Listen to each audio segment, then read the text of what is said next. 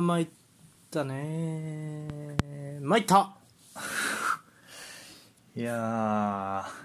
やっぱり僅差で勝つっていうのはまあその強さの証明みたいなところあるのかもし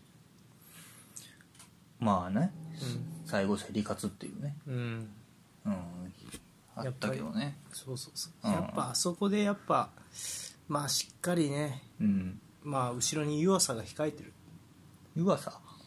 うん、湯浅が控えてるっていうのが大きいんかもしれない岩崎をやっぱ抑えに持っていけたっていうところが、まあ、最近接戦をまあ徐々にものにできてきてねあの田中マー君を打ち下したっていう牛丼じゃなくて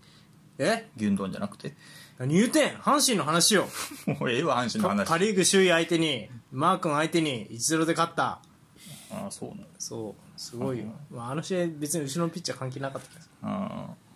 はいゆるふとですあはいいやー全てが終わりを迎えつつあるなもうほぼほぼねうーんラスト1試合残してまあまあまあ全てが終わりそうなんですがまあ、うんまずはこのコーナーからいきましょうお便りはい今週もいただきましてありがとうございます3件いただいてますねいいですね3件そうですはいえっ、と質問がうんはい記憶に残る対談は、まあ、選手やら監督やら含めはいはいありますかっていうところでうんまずが、えー、とポテコさんありがとうございますありがとうございますえっと14年夏にアトレティコを退団したジエゴ・コスタです1314シーズンアトレティコのラリーガ制覇後にちらほら噂が出ていたような気はしましたがラリーガ勢の私としては何とも言い言い難かったと記憶していますですが移籍先のチェルシーでの活躍は誇らしくもありましたね再びアトレティコに戻ってきては来ましたが点点点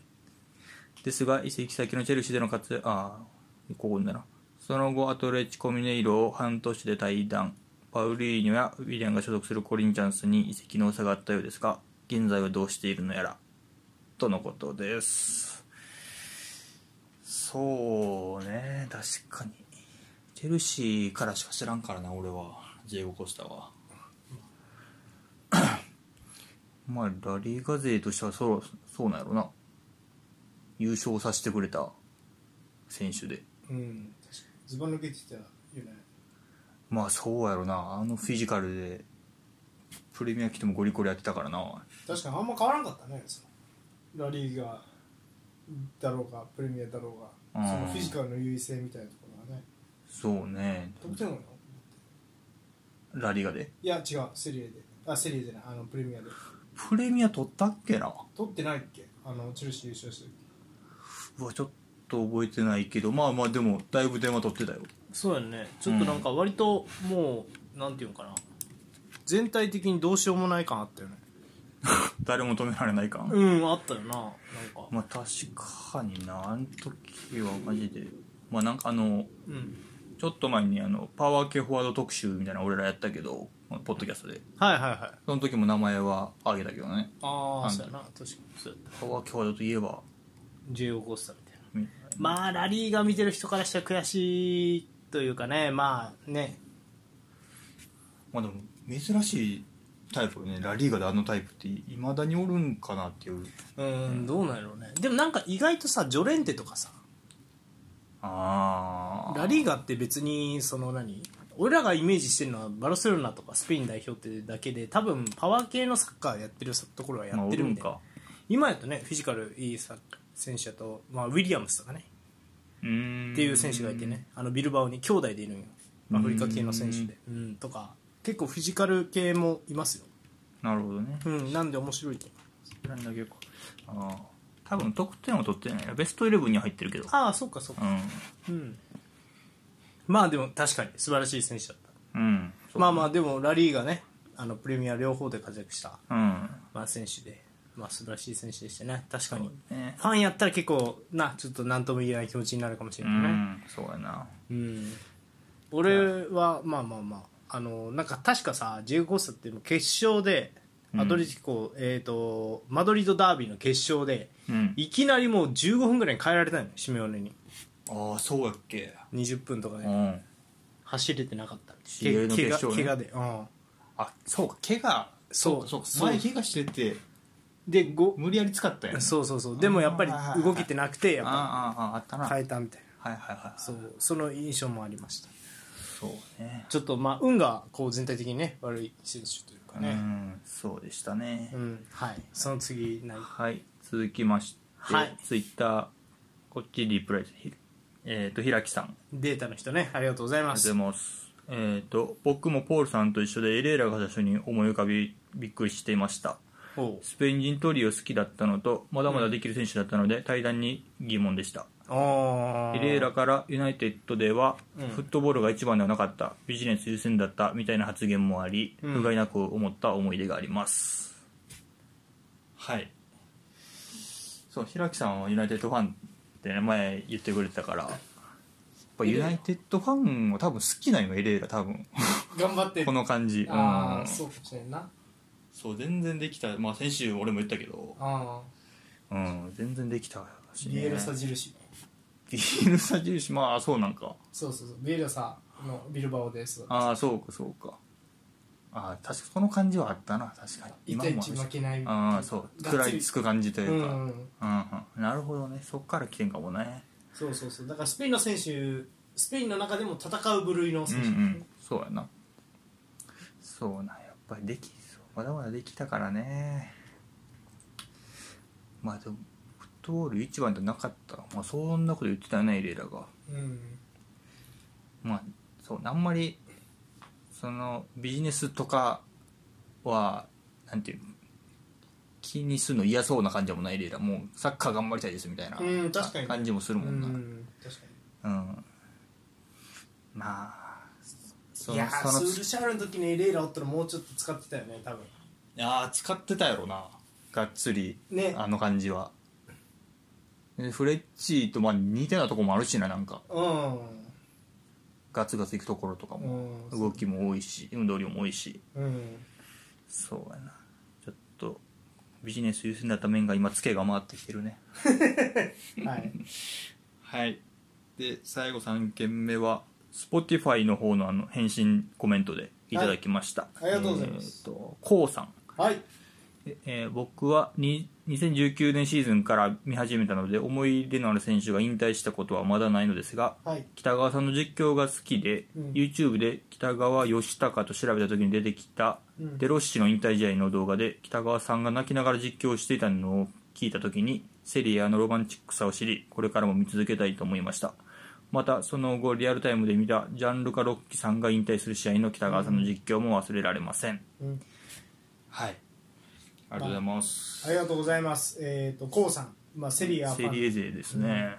えー、とジャンルがロッキーって言ってね、まあ、有名な審判ね、うんうんうんいろいろまあ物議をかわすこともあった審判うん、名物審判的なそね、うそうそうそう北川さん的には絶対許さないローマに厳しかったのまあそうねなんか結構大事な試合でこううんうん簡単にレッド出してあみたいあなのがあった あのーそうねいやえっ、とちょっと改めて言ってこの方はあれやなダゾーンで、まあ、うんスリーアーフリックスとかを見てるのかなっていう感じですよね、あのまあ北川さうんんってことよ細井さん、うんうん細井さん細野さんやったっけ細江さん細井さん細井さんうんそうねセリアはロマンティックっていうのが細井さんの今シーズンのね、いやまあそうですねわかりますよお俺が一番好きな北川さんの名実況は、フロレンツィ決めろーってあああやれそれも有名ねつそうそう有名な、うんいやまあさすがやなって思 ううんいやまあでもまあデロッシーねは泣くよな多分ローマファンだけどねそうねう、んで俺もこれこのコメントもらってからどんなんかなと思ってちょろっと見たけど、うん確かにあなんか他ではあんまり見えひん感じの、まあ、引退セレモニーというか、んもう長年やってきたキャプテンローマのって感じがあしった、かね、もなんか面白いのはボカ行ったからねその後デロッシあーあそボうカか行そっうたかからそれも面白いよねうんうんうんいやー本当になんやろ全然 CL バンバン出るクラブう行っんてチャンピオンズリーグ優勝とかしてもおかしくないクラスの選手だったと思うよデロッシローシアねあーうんでそうもローマ一筋をね貫いてまあそういう生き方もあるよねうんうんそうねカンファレンスリーグ優勝したなローマああモーリーノが男泣きしちゃったなああ、なんかカンファレンスリーグもなんか試合増えるだけでどうねみたいにまあ思ってたけど、うんまあ、こうやって優勝チームとか決まってくると、んまあ、やる意味はあるんかなちょっと思わされるとこもあるよなまあなかなか抜かれないであろうカンファレンスリーグヨーロッパリーグ CL 全部取ったそうねジョゼモーリ3ーつともいやーコウさんがねぜひどこファンなのかもしかしたら北川さんの影響でねローマフローマァンフかもァンねなのかもしれないんでうんちょっとそれもまあ機会があればまたコメントなどではいプロフィールも教えていただければと思いますありがとうございますコウさんありがとうございますセリアねロマンティックですよはいさあ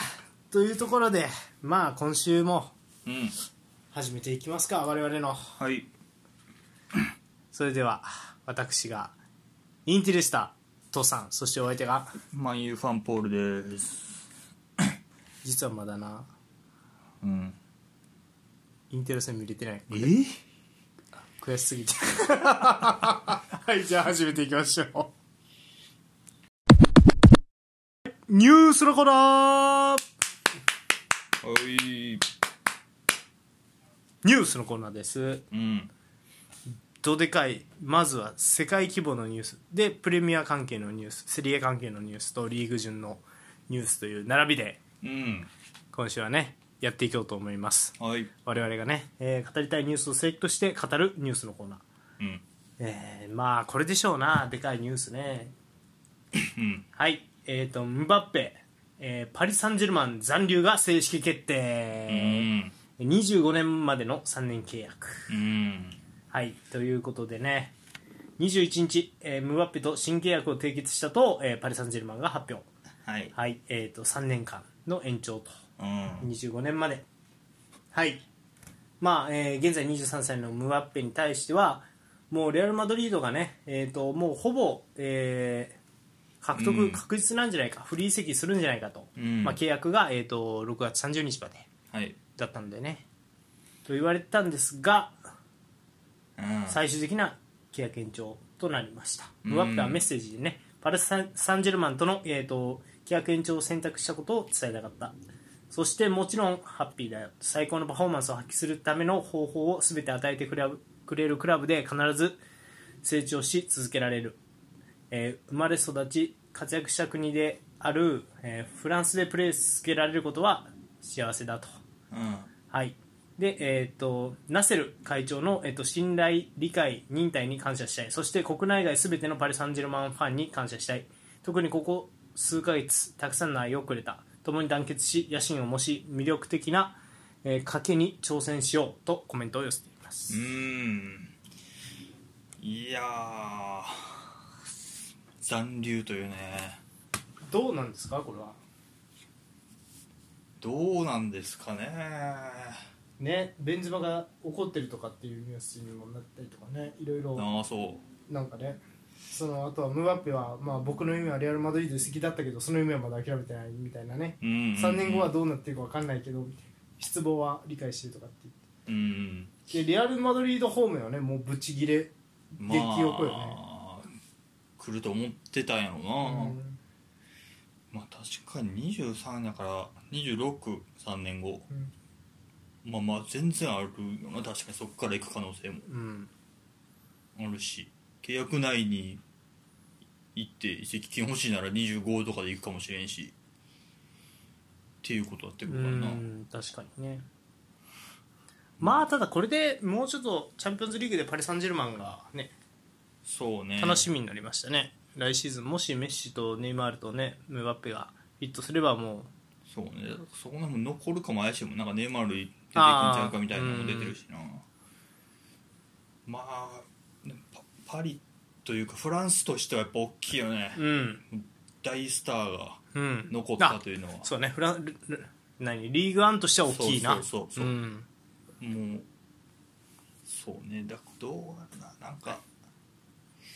うん世界一なんかの選手になろうバロンドール取ろうみたいな感じ今多分どっか思ってるはずはずというか思ってるやろうなと勝手に思ってるけどうんこんだけの選手だったうら、ん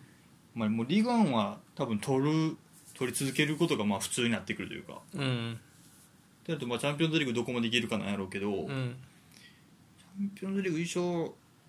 してやっとどうかみたいなとこになってくるかなって感じがしてるのよねなんか、うんしても絶対じゃないかなみたいな他のリーグの選手の活躍によっちゃうん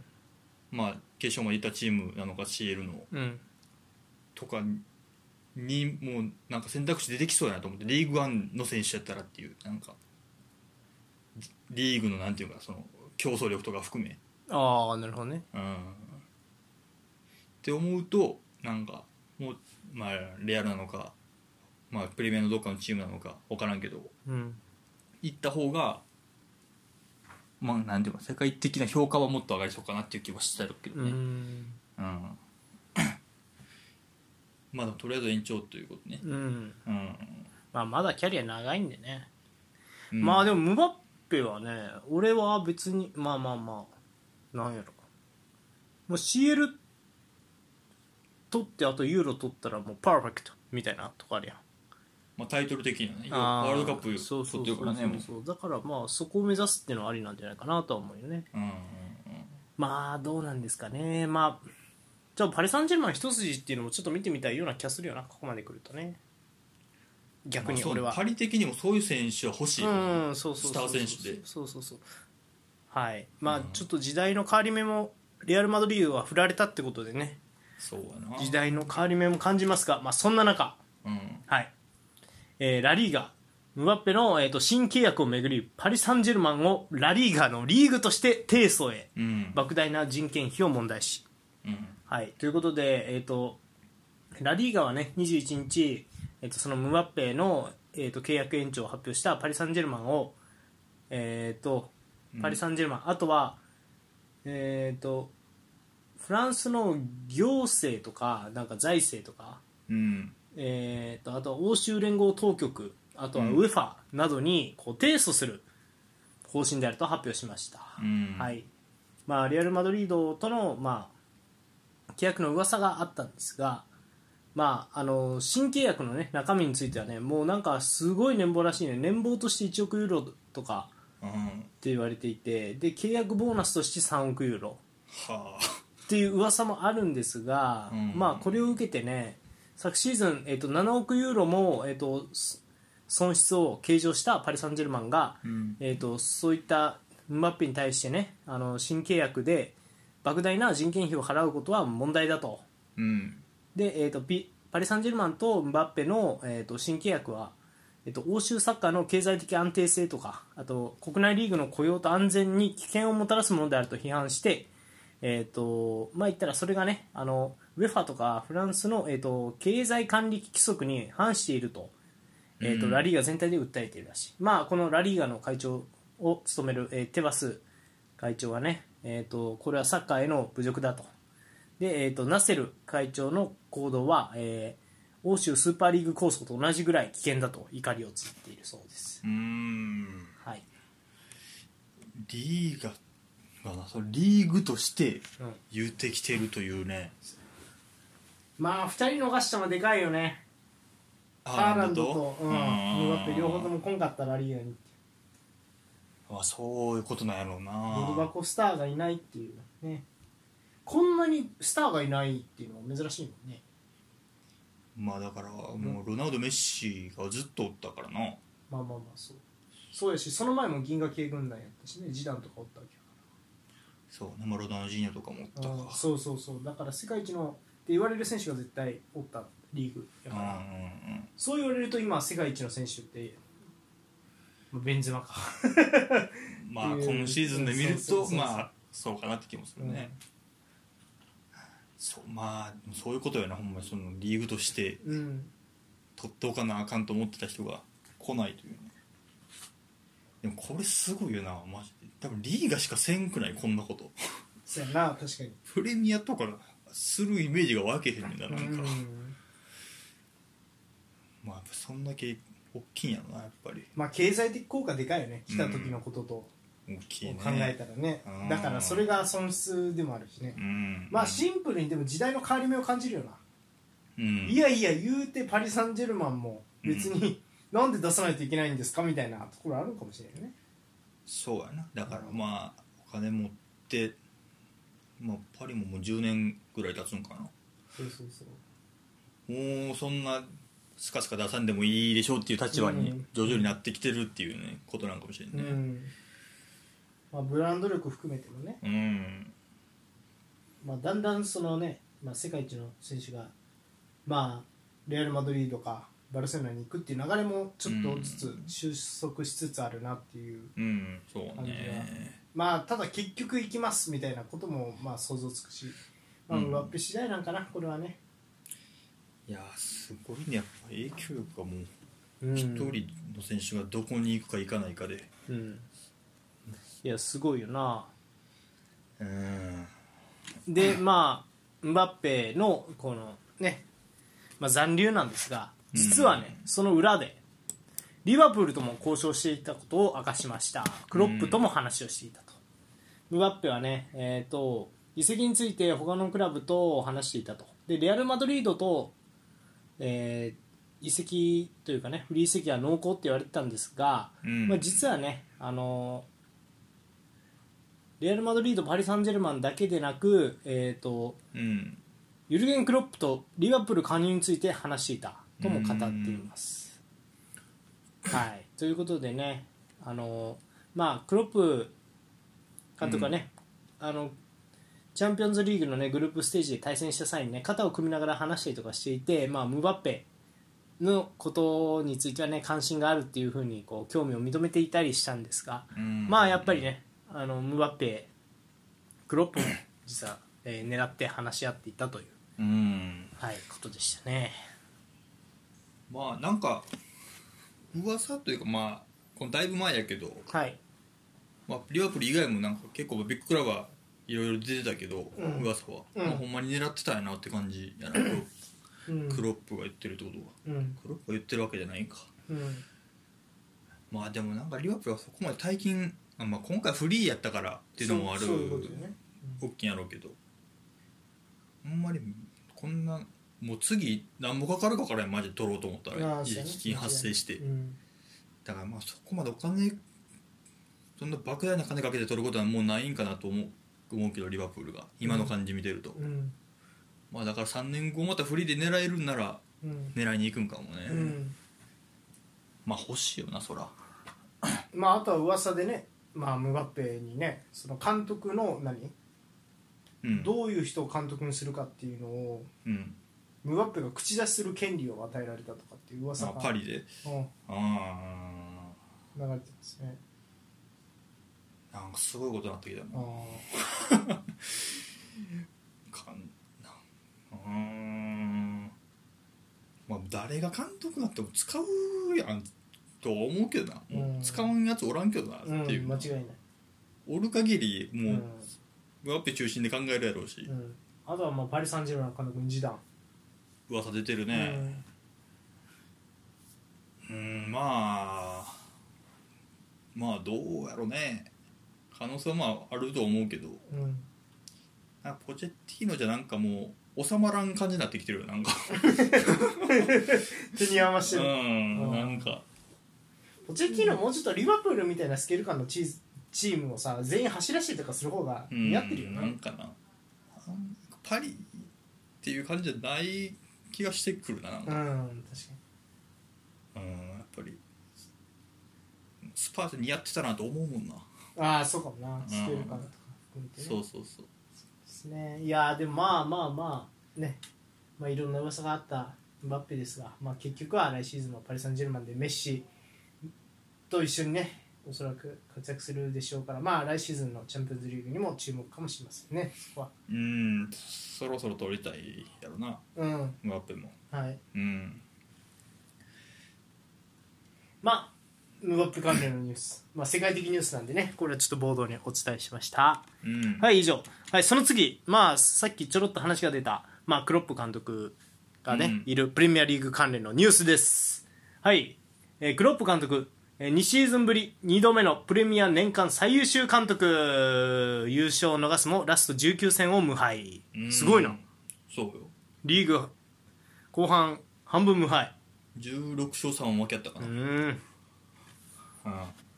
はいということでねまあプレミアリーグも終わりましてはいはい最優秀監督に、えー選ばれたのは、えークロップでしたうんはいで、えー、と他の候補としてはグラウディオラトーマス・フランクブレント・フォードのね、うんエディ・ハウ入荷する、うんそしてクリスタル・パレスのパトリック・ビエラうんが、えー、とスタッフでしたね。はい、で、えー、とさらに、えー年間最優秀選手うん今季プレミア MVP はデブライネ史上4人目の複数回受賞者となりました、デブライネはいっていうところでえっ、とまあ1920シーズンにも同じ賞をえー受賞していたデブライネはえっ、と史上4人目の複数回受賞者ふつくふつ複数回 MVP を取った選手になりましたねはい、うんで、えー、と同じ賞を複数回取ってるって言ったら、まあ、クリスチャン・ロナウド、えー、とビディッチティエリ・アンリーに続く4人目がデブライネだそうです、はいえー、と最終候補者ノミネートにはリバプールのサラ、えーアーノルドうんでウエストハムのボーウェン、うんえーシティのカンセロ、うんでアーセナルの、えーサカトテナムのソン・フンミンでサウサンプトンの、えー、とジェームズ・オード・プラウスが選出されてたらしいですよ、うん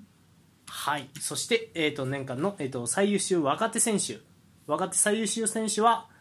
フォーデン2年連続受賞、うんはいということでねフォーデンは、まあ、2年連続でねえっ、とまあこの賞を受賞しましたはいはい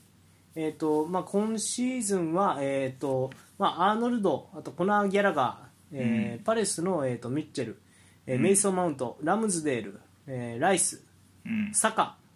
らを抑えて2年連続で、えー、フォーデンが受賞したといううん若手最優秀選手、はいそうね終わりましたねプレミアもはいいやまあそうですねてかすげえなシーズン半分無敗したのに優勝できてないんだねそうかわいそうだねまあなんていうか冗冗談って言ったらあれやけどうん 1位にいた期間今シーズンうん、はリバプールよりリバプールよりユナイテッドの方が長かったらしいですどういうこと なんでないやシーズン序盤が良かったってことじゃんああなるほどねそうかっていうのとあとずっと上にシティがいたってことかそうずーっとおったんよあーなるほどねうんまあそうねなんか今シーズンだから前半がちょっと負けてたりした試合が多くてリバプールがだかはいらクロップが年明け以降に言ったって感じだと思うんやけど、うんそのもうこもうタイトル取りに行くなら今シーズンもう落としていいのはシティ戦だけだうーん引き分けでもいいのは、うんあとは全部勝ちにかなこのままだとシティに追いつけないよっていうこと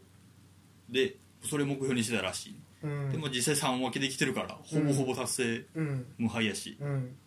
したけどまあ最後の最後シティにシティ抜けずっていううん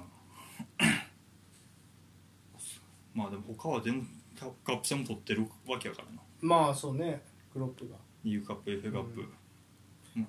あ、あと CL はこれはあれなんですかなんでそのグラウディオラじゃないんですかねまあだからそういうカップ戦とかも含め見てるんじゃうああなるほどね全体でああ UFA とカラバを取ったからうんああなるほどそうかもしれないねプレミアがもっと差空いてたらなかったんかもしれんけどまあ確かにね1ポイント差やしっていうところも含め全体で見たんちゃうかなとは思うけどうんんそうねはい最優秀はプレあデブライネはいあの人たちデブライネって言ってなかったっけ私そうですうん当たりましたシーズン予想はまあデブライネうん僕え外してないんじゃん優勝シティ予想うん得点王も確かサラおーでそうか MVP がデブライネあでアシスト王もデブライネやったけどアシスト王はアーノルドか多分サラあそうかサラサラ両方取ったあーそうかおーまあまあでもだいぶ合ってたなほんまやなうんまあまあシティ軸にしたら全部当たったっていう感じやったけどそうねデブライネデブライネでしたねそうね俺でもシティの試合ほぼほぼ見てるけどうん調子悪いと思うけどね今シーズンまあ前半は特にねそんなによくはなかったうん感じはしたよね、いや後半も疲れ感じるけどね足滑らしてるとこあったからやっぱりずっと調子悪いよなみたいなのは思ったけどねうーんなんかまあそうねいやもっと良かった時を知ってもしまってるからっていうのはあるんやろうけどただまあ気持ちは感じたけどなそうんの、なんやろ チームを引っ張るプレーが一番多かった気がするよねデブライネまあ結局ずっと動いてるのデブライネよなって感じはするよなああそうえっ、ー、とねデブライネまあでもやっぱ中盤はやっぱり3人ともすごかったなデブライネロドリベルナード・シューバー本当にちょっとすごかった、そう前半だけ見てたらベルナウチューバーこのまま見たら MVP かなみたいうんうんうなん感じだったもんなうんベルナウチューバー確かになインパクトすごかったね、うん前半、うん出されるかもみたいな話だったもんな去年の今頃はまあ本人がね対談してって言ってたね、ああそうかそうそいやうホームシックやったらしいうーんなるほどねポルトガルに近いところでプレーしたいって言ってたらしいああ家そう族なんやうん、家族とそばにいたいみたいなまあまあまあねまあデブライネ、まあ、貫禄のって感じでえっ、とす最終若手4でうん2年連続、史上初らしいね2年連続はこの賞がそんなにこうあれやろあの歴史あるわけじゃないやろずっとやっうてん選やっんでてたんちゃうかなあそう結構まあうんそんななんていうかなまあ MVP ほどもちろんその、うんうんなんていう栄誉あるって感じでもないとは思うけど、うんまあ、2年連続が初2年連続で活躍するの難しいってことやなそんだけ若手があこあんそだうけねまあでも4でもずっと見てる感じがするもんなもうまだ若手かっていう感じねうんする確よかなに、うん、うんまあうんそうね今年今年でも別にマウントがそんな良くなかったからあんまプレミアリーグでこの若手が特別いいっていうのってあんま聞かんかったよね逆に言うとまあギャラがなんかなって感じするけど今年が出てきたっていう印象が一番強いのは、うんそうねまあシティでタイトル取ったってこととかも含めそうそうそフォうーデンなんかなっていう感じよねあとリバプールは結局カーティス・ジョーンズやらエリオットやら大事なとこ使うもんねやっぱまあなかなか厳しいね、うん出るのが試合に、うんあのあのそうじゃ若手おったとしてもねうんまあフォーデンもすごかったね年々確かに強くなっていってる感じがするもんねちゃんといいろんなとこやってるしまあまあそうねなんかうんうん、分からんけどねなんかどこが最適解なんかでもちょっと見えてこないねうんそこは問題ないのなまあ使われ方かなって気がするもうどこでもええから固定したらそうなっていく気もするけどなせあー固定してないだけで、確かにねうん、でも固定しちゃうリーグ戦取れへんだよまあシティにおる限りもうずっとこうなんかもしれんのじゃなあ、ねうん、そうそうまあちょっとまあ あのー来シーズンマフレーズと勝負してほしいよね右であああんまりこう左あんまって感じはするうーんまあタイプ的にもなんかひ左よりは右かなって感じはするよねうんやしまあまあ、ずっとお前前から言うけど言うけど俺は中で弱みたいけどな、あんまりこうねうん、ちょっと後半でもいいんやけどなんかシティの試合見てて、まあ、フォーデンってウィンガーで使われてんねんけどカンセル上がってくるから中に入りましたみたいなうん、あるんやけどねえのね分からんなんかね本当にねチャンスは作るんやけどねうん、得点にはつながってないよねみたいな案が多いよなだからそこは伸びしろないのなとシュートがもっとうまけりゃみたいなはいはいはいところは思うよな、うんそしたらまあシティも CL の決勝来てたよねみたいなところは思うねあーもう一皮向けてればもっと恐ろしくなってくるねなんかそうあの前さだいぶ前やけど、まあ、ハーランドムバッペに次ぐ若手タレントとして結構フォーデンはうん注目株って言われたけどまああれじゃないですか正直もうビニシウスがドーンと来てしまった感あるやんあるね20代前半系やと、そううんだからその2人の違い何ですかって言われたら何点取りましたかやと思ううん9やったと思う確かフォーデンがねそうそうそうそう、うん使われ方もあるけどそうやっぱないのなチャンピオンズリーグの勝負どころでアシストするだろうう、んゴールもっと決めるだろうっていうプレーあと一皮っていう感じがするな、フォうんーうんデうンはん点に絡みましょうっていう、うん、そうそうそうそうううんまあそうね確かあとラムズデルにあげてもよかった気がするけどね最近最近す、うんあ凄まじいよねもうなんかインギリッシュでヘアかお前みたいな感じがするよなに確かにラブゼセールもブ今シ年じゃない、うん、セーブシで見てたらねすごいなと思うラムズデルうんキャラクターもいいしな、うん、あとはまあサカとかもね脅威ですよねそうねラムズデール、まあ、代表はもうラムズデールいいんちゃうかっていう話もあ来てるけどね本当ピックフォードがえどうやるなっていうだからーなんで判定してピックフォードの方が飛ばせやんポントキック飛ばす飛ばしゃええっちゅうもんじゃないやん別にそ らもうそらそらえでもセービングも安定してないピックフォードの方うーんどうわからんかねがそうだって今シーズンさ結構エヴァえすごかったんじゃないの分からんけどまあまあまあでもまあそうねでもそれぐらいラムズデルはね来てるっていううんそう去年はディーン・ヘンダーソンって言われてたなそういやまあ試合に出てないからなもうどうしようもないよねな、どうしようもないよね、うん本いやそれこそ入荷するみたいな話も出てるけどね入荷するやったっけな、当あうんあ、まあいいよね確でかも出にてってもねもういやー今まあ出ユしたナイテくッなドいファンとしては違うああもううんいやデヘアはすごいようんすごいけどいそろそろ年が来てるからねああなるほどと思うと出したくないねああなるほどうね、ん確かに若いしな確かうに、んって感じで、そうまあリーグ戦終わってまあ試合の模様はね試合とまあちょっと軽く順位の話はまあ後半でやりますかはいはい。で、その一方で、えっ、と、まあ、プレミア系の移籍のニュースから、早くももう動き始めましたね。うんリバプール、えー、とこの冬獲得に迫ったフルハムの逸材ファビオ・カルバーリョ、うん獲得を発表、はいファビオ・カルバーリョ君、えー、とアンダー21ポルトガル代表19歳ですね、うんはいえー 500, えー500万ポンドの移籍金プラス将来的な売却条項の20%をフルハムに与えるっていううんインセンティブもあるらしいね、ははいはいい、はいということで、まあ、カルバーリョに関してはこの冬のえー移籍市場で契約寸前まで行ってたんですが、うん手続きが、えーとまあ、間に合わずに、うんまあ、断念していたんですが結果、えー獲得することになりました19歳ポルトガル代表にアンダー21のね19やねんなまあーだファビオ・カルバーリョ君移籍金もっと高くていいと思うけどなだいぶ安いよ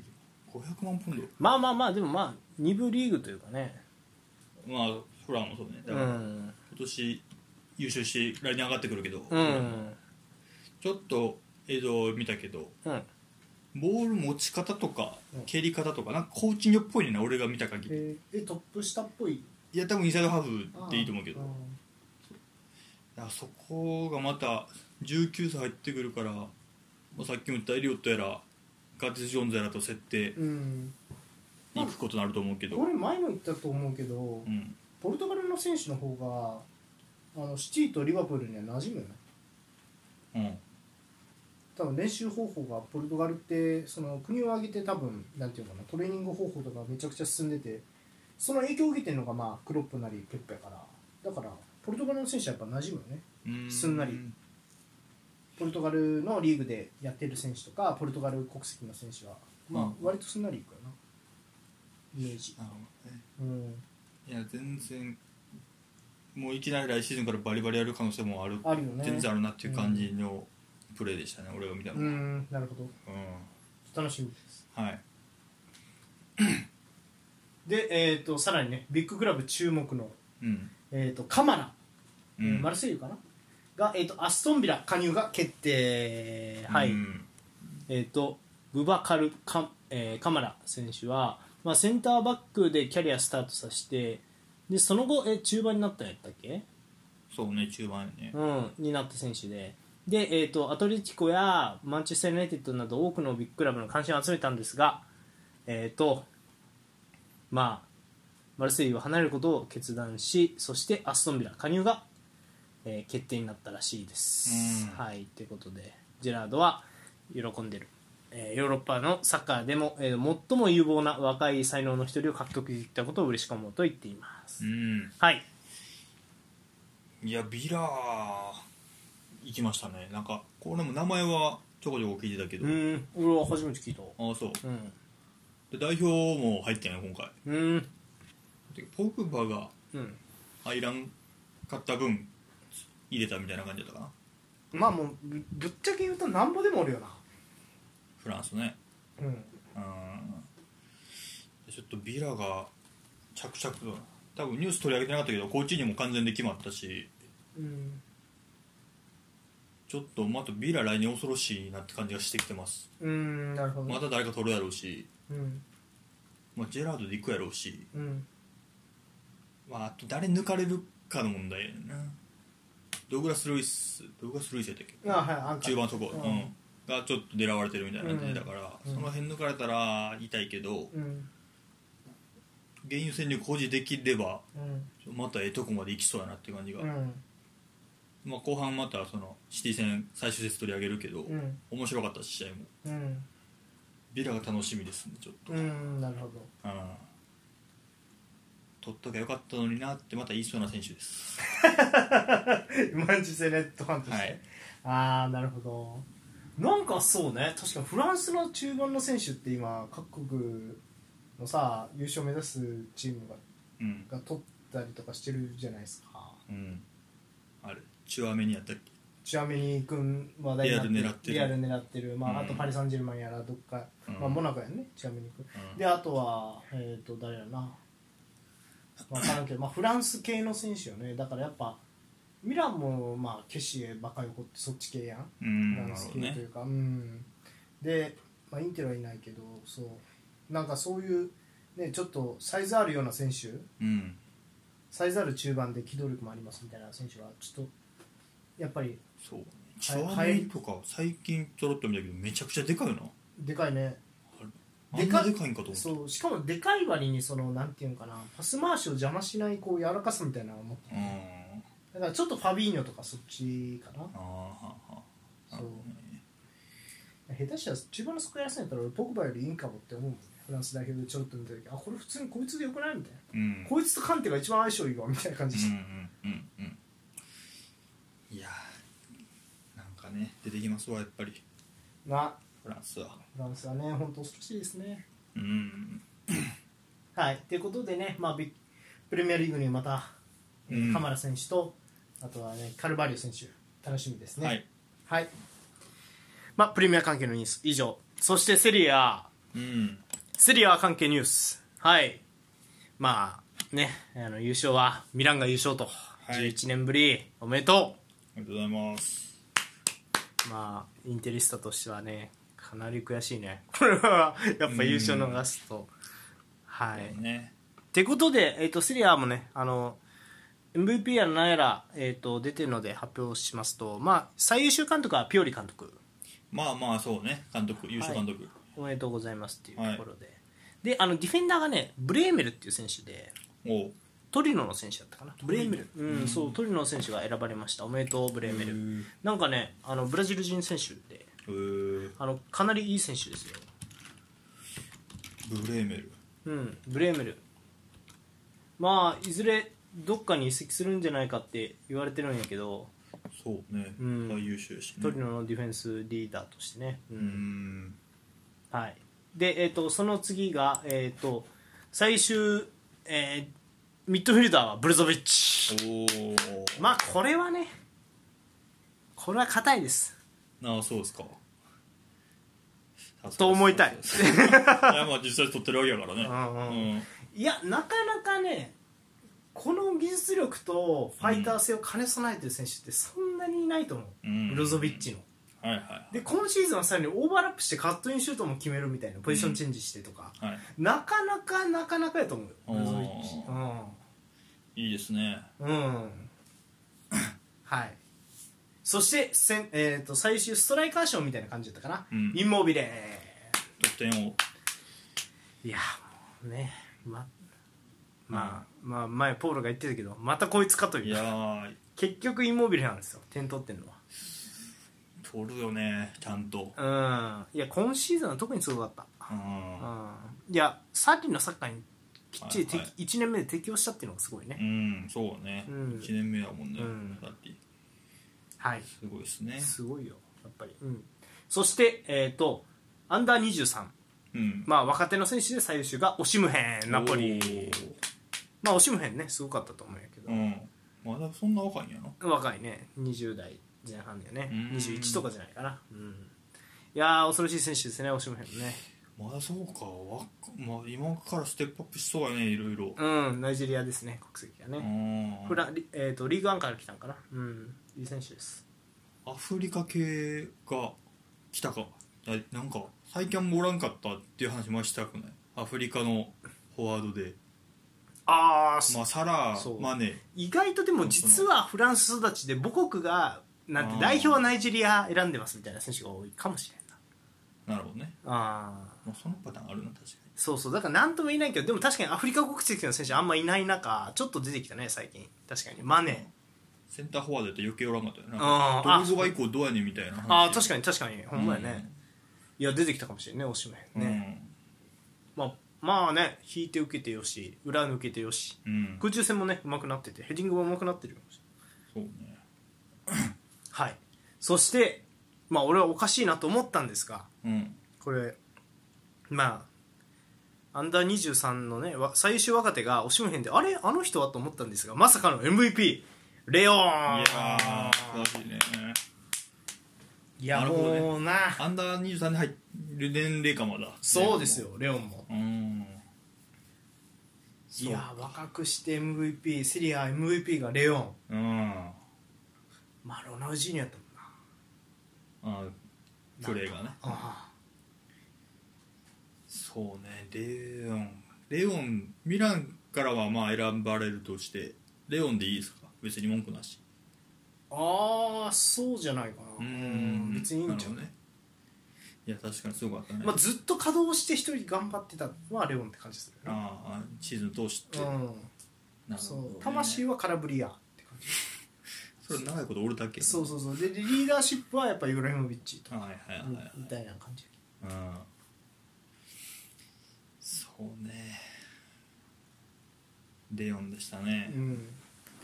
いやーまあレオンすごいもんねうんあんまりまた移籍も出たね姿があほんま、うん、1億5000万ユーロらしいねレアルとかねうん、まあ、レアルは右取った方がいいよねまあベニシウスおるからね、ラザールもおるしないざ取られゃ別にうんまあだからうわトラリングとどんだけ痛いかっていう感じよね、うん確かにねスターリングとかも言ってるもんな全然比べ物にならんからなもんそう めっちゃ怒るやんいやだからムまあバッペまあまあまあそうとや比べてもうたらっていう、うん確かにねうん、まあちょっとなんでしょうねまあこのまああと最終監督はねやっぱピオリで優勝ミランがね優勝したっていうのはまあ結構セリアにとっては大きい大きいですね11年ぶり11年ぶりミラン復活っていうのもあるしまあね今までまあ優勝してきた監督ってまあコンテえっ、とアレグリーとあとサッリと、まあ全員ユベントス監督経験者というか去年のインテルも去年のインテルも監督はコンテはいはいはいやったから、まあ結局ユベントスかよみたいなユベントス絡みの人かみたいな、うんまあそのピオリはねかなり苦労人でこういろんなねクラブを歴任してて、まあ、インテルでもまあ1シーズン持たずに解任されたりとかああったんやけどまあちょっとうん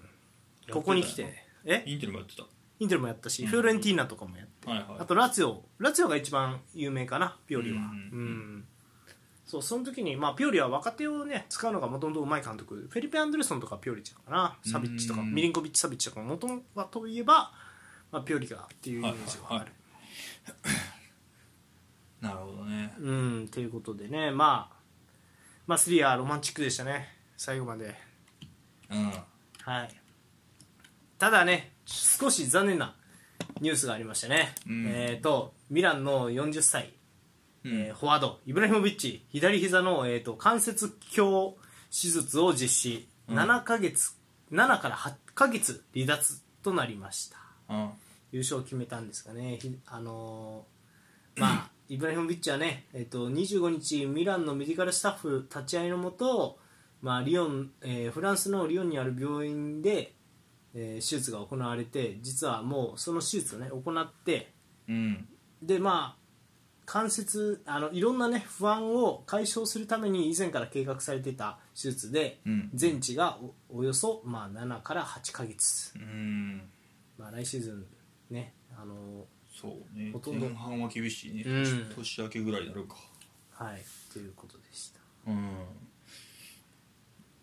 うんいやまあ、うんまだやる気で女って感じがするねああこれ手術するってことだってことうんああちな40歳ちなみになんですがねあのイブラヒモビッチのそのい優勝後のねあれがスピーチがすごくバズってますね、おうツイッターでスピーチはい、うんその帰ってきた時に、うんまあ俺たちは、まあえっと、最初ねイブラヒモビッチが19年の冬ぐらいにこう来た時にスクデットを取れるようなチームにはいはいはないりたいって言って、まあ誰も最初は俺たちのことを信じなかったうんでもまあまあまあ俺たちはこうやってグループになることができてでうんグループになることによってやっぱりこういうすごい何結果を達成することができたんだう言っんててであのーまあ言ったらイタリアの中のもうミランじゃない、ミランがイタリアだって言って机をひっくり返すって いうなかなかいいですね分厚いそう、うんスラタンですねまあ、リーダーシップというかねまあだいぶ大きかったんやろな俺はうまあ今シーズンぐらいやからだけどちゃんと生み出したの、ん、うん、まあカリスマ性というかまあねそうね若手にとっちゃねやっぱりあねーメンタル面が大きかったよなメンタル面ねうんまあただまあこの膝の手術をするってことはまだやるだろうというねそうね、うんまあやってほしいよねせっかく手術したし、ああまあそうやな確かうん、まあ来シーズン後半大事なところで出てきてにうんドロッと点取っ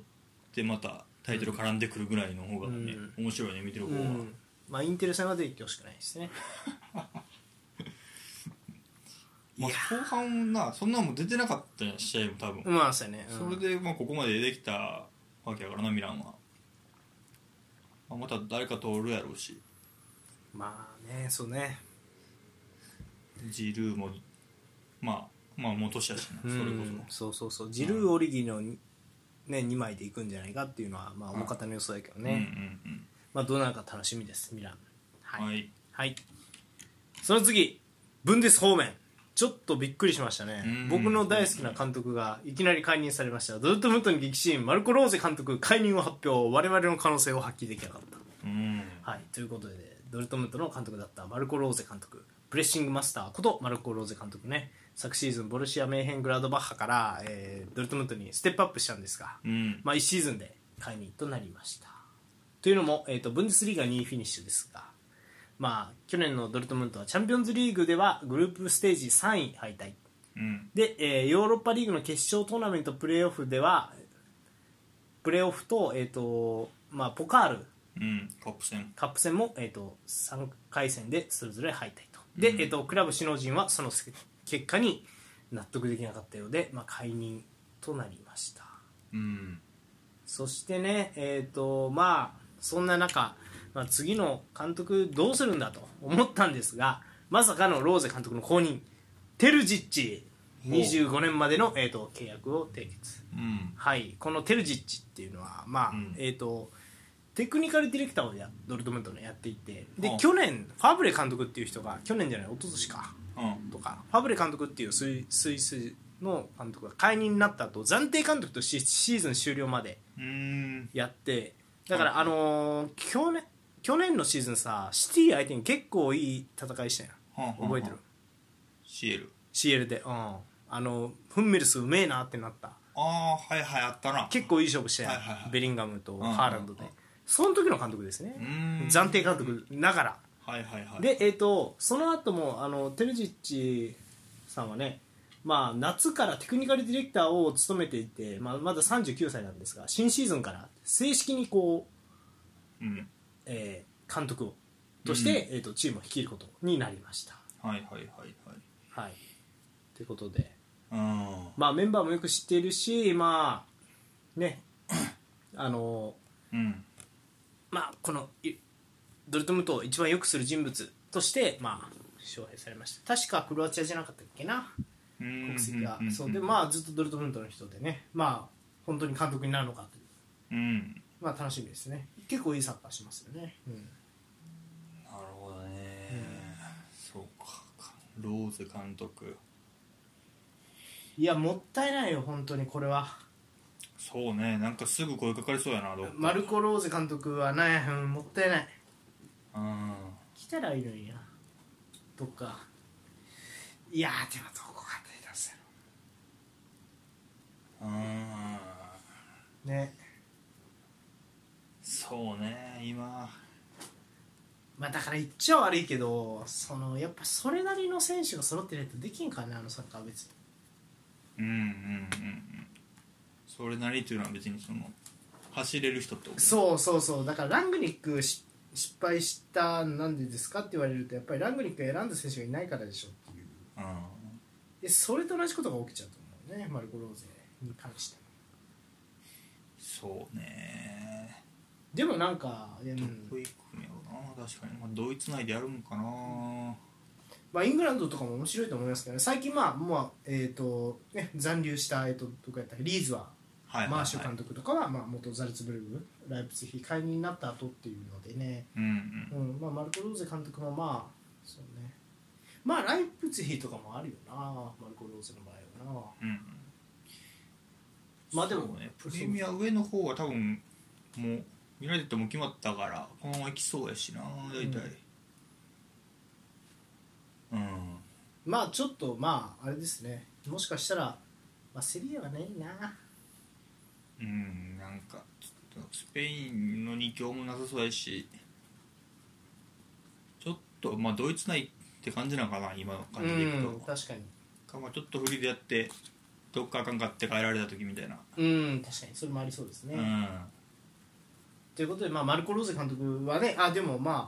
あれですよね、多分あの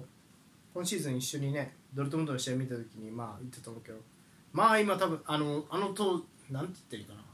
今まで見たサッカーの中で一番速いサッカーをしてるっていう感じがしたもんうんねうんうん、マルコ・ローゼのサッカーはね、そうねテンポがもうあそう、そしてそのテンポを引っ張れるハーランドがいるから、めちゃくちゃ速いサッカーだったもんな、そうねドルトムントは。まあ、ただね、テルジッチ監督になって、もう楽しみですね。そうね、うんまたちょっと、まあ、ローではなんかプレミアで見たい気もするけどねやっぱかうんちょっとだからまあでも最近ね、そのドイツ人監督もね、あのファイスファーの監督にね、ロジャー・シュミットっていうああそっち監もあ督るがいかて、オランダとかもあるかそうそうそうそうだからいろんな道があるんでね、うんまあどうなるか楽しみですね。うんうんはいそして最後はねあのブンデス系でねトスさんが好きな、えー、とホッフェンハイムがね、えー、と実はえっ、とうんまあなんだ、まあ、俺の好きだった監督はねあの実はセバスティアン・ヘイネスが、えっと双方合意の上で、えうんー契約を解除、そして、えっとうんホッフェンハイムの監督には、えー、とアンドレ・ブライデンライター氏が、えー、と就任することが発表されましたうんドイツ人指揮官ブライデンライターは、えーとまあ、シャルケとかハノーファーとかで監督をやってて21年7月からはスイスのチューリッヒうんの監督に就任して、えー、とスーパースイススーパーリーグ見事に優勝おおー23勝、えー7分け6敗の成績で、えー、と欧州トップリーグで初タイトルを獲得と、おおはいでえー、とそのまんま、えー、とホッフェンハイム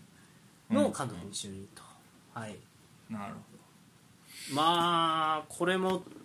セバスティアン・ヘイネスを解任っていうのはね、まあ、まあ今シーズンし、ね、ずっと4位で来てて、もしかしたら来シーズンの CL で見れるかもしれないっていうと、終盤戦でね、ちょっと落としてしまったからね。どうーんそうか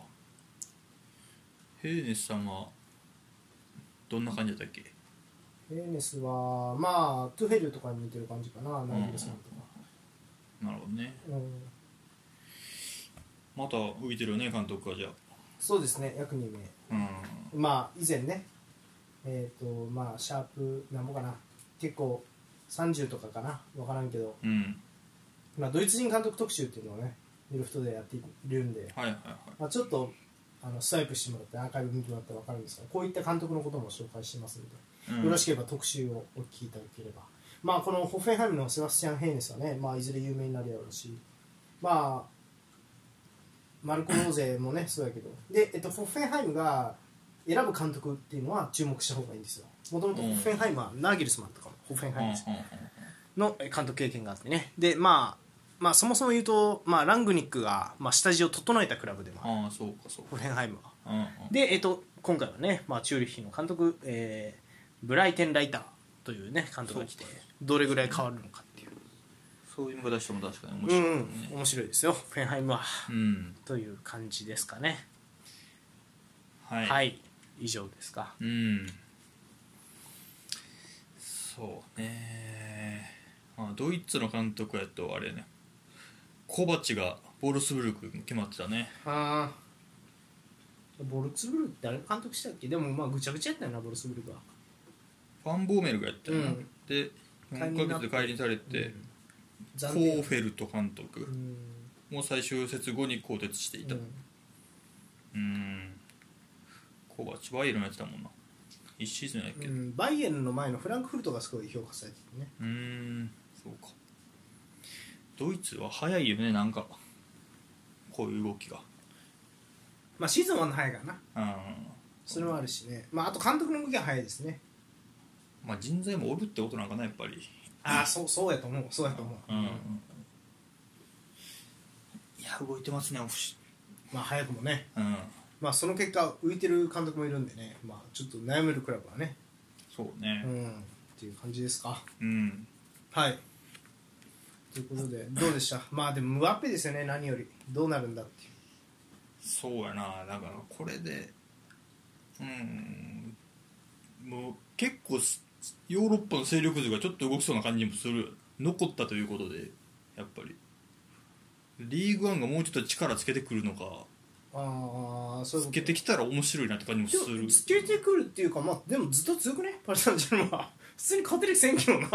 ずっと、うんまあそうねもうこのだって2シーズンさだって去年もベスト4でその前が準優勝とかの、うんで今シーズンも結局ねレアルに負けて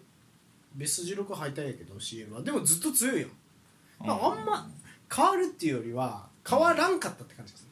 レアルが本腰入れますが本腰入らなかったねみたいなこうゴゴロってこうんうんうそうそうそうこけちゃったなっていう感じですねレアルが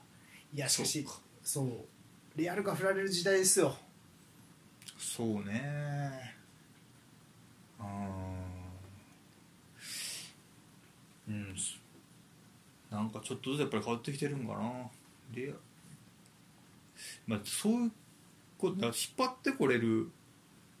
なんていうかな選手がおらんなんていうかスター選手がおるからその人とやりたいから行こうみたいなところもあるんかなって気がするのになんかそういう強いチームって、うんメッシがおるからバルサ行こうとかうんロナウドおるからレアル行こうみたいな、うんでそこまでひ誰かを引っ張ってこれるほどのスター性のある人がいないみたいなことなのかなって気もちょっとする、まあ、ベンゼマもおるけどまあいつまでできるか分からんしみたいな、うんビニシウスは今からスーパーサーになっていこうかみたいなところやし、みたいなモドリッチモドリッチもいつまでできんなんかいつまでできんのかっていう考え方もどうなんか分からんけど、うんまあ、今最高峰の選手だからうん今できたらいいなと思う人もおるんかもしれんけどうん、僕はちょっと単純に時代の移り変わりみたいなのを感じてうん昔はブランド力っていうのは歴史によって培われてきたものだと思うんですよね,、そうねそうでもそうじゃなくて今ブランディングっていう言葉があってブランドは作るものになったじゃないですかうんでパリ・サンジェルマンっていうのは例えばそのアパレルでジョーダンブランドとコラボしてもうパリ・サンジェルマンのロゴうんの服を着た人が日本でも見られるような状況というかうんそういうところでちょっとブランディングできてるうんっていう感じでするよねパリ・サンジェルマンはね、うーんそうあとはまあ政治が絡んでるとかっていう噂も聞くけどまあいろいろそうねそうそうそうまあねまあちょっとうんまあレアル・マドリードでもスター選手をねかき集められない時代がうん来るのかどうなのか、うんまあそれでも結局シェル決勝行ってんねんけどなそうだね確かに確かにてかまあまあまあそう俺はどっちかっていうとねあの来たらビニシウスとどうすんねん問題起きるやろうなって思ってたからうん逆になんかもうちょっとそのベンゼマの後継者になりそうな選手うんをベンゼマの控えとかにね地味ながらいい選手みたいなのを取ってみてもいいんじゃないかなって思ったりはせんでもない、そうねうんまあでこれそれやとまあどこまでほんまか分からんけどムバッペ来るからハーランドはや行かなかったんじゃないかみたいなうん確かにそうなるとほんま損してるな うんレアルとして間は違いないそうそういやあとはラリーがきついねそうねあフィニッシュするに期待かなリーガ的にはじゃああねそうねビニシウスペドリとかかペドリまあアンスファティうんまあいるんやけどねそうタレントはねうんそうそうそういるからねうんははいい以上ですかはい結構喋ったな、うんというところであお便りもねありがとうございましたうんはいということでえっ、とじゃあ今週の、まあ、話題というか、まあ、来週の質問か、はいはいはいいいですか私がお願いします言ってはいはいまあじゃあムバッペがねもし仮に、えー、と移籍するとしたらうん何億ユーロだと思います 今からさいつですえいやいやいつ今から3年間あるわけやうんいやこっからもしムバッペをうんパリ・サンジェルマンから引き抜くとしたらどれぐらいかかると思う、だネイマールで2億ちょいぐらいだったよねそうそう2億ユーロバルサからそうパそうリ行そうく時にまあそれは上回ってくるんやろうな10いやもう出さんってそうなる いやでももう1人に10出すぐらいなうらん 2を5人取る2でもネイマール取れんねんかまらあまあまあでもリアルなとこどうやろうねでも3とか言ってもそうそうおかしくないんじゃない3億ユーロ、うんだからもうだから価値的にはもうそれぐらいあっておかしくないと思うけあどーそれを出すという風潮なのかどうかみたいな世の中うがん確かにで今でもこんだけもう金使いすぎて叩かれてるわけやからあいやもうそんな選手一人にそんな意味あんのかみたいになってる気もするんあああ結局だからおらんくても CL は取れるってなってきたらいやもうええかってリバプールみたいになるかもしれないしっああなるほどねて考えるとネイマールぐらいなんかなって気もしてくる2億ユーロじゃあポールは大体いやもっとするか 3億ぐらいにしよっか3億3億ユーロあ俺と同じぐらいねじゃあ3億ユーロまあということでウルフトで見解は3億ユーロあなたの意見はいかがですか、まあえっと参考はね、えっとネイマールが、えっとバルサからパリ・サンジェルマンに移籍した時で2億ユーロと2億ちょっとやった2億超億、はい、ということで、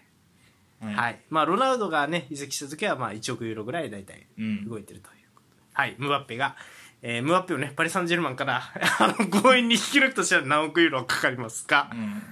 まあ別にね、あの本人が思うんやったらね、5000万ユーロで俺は引き抜くぞみたいな、 あってもいい。神が許さ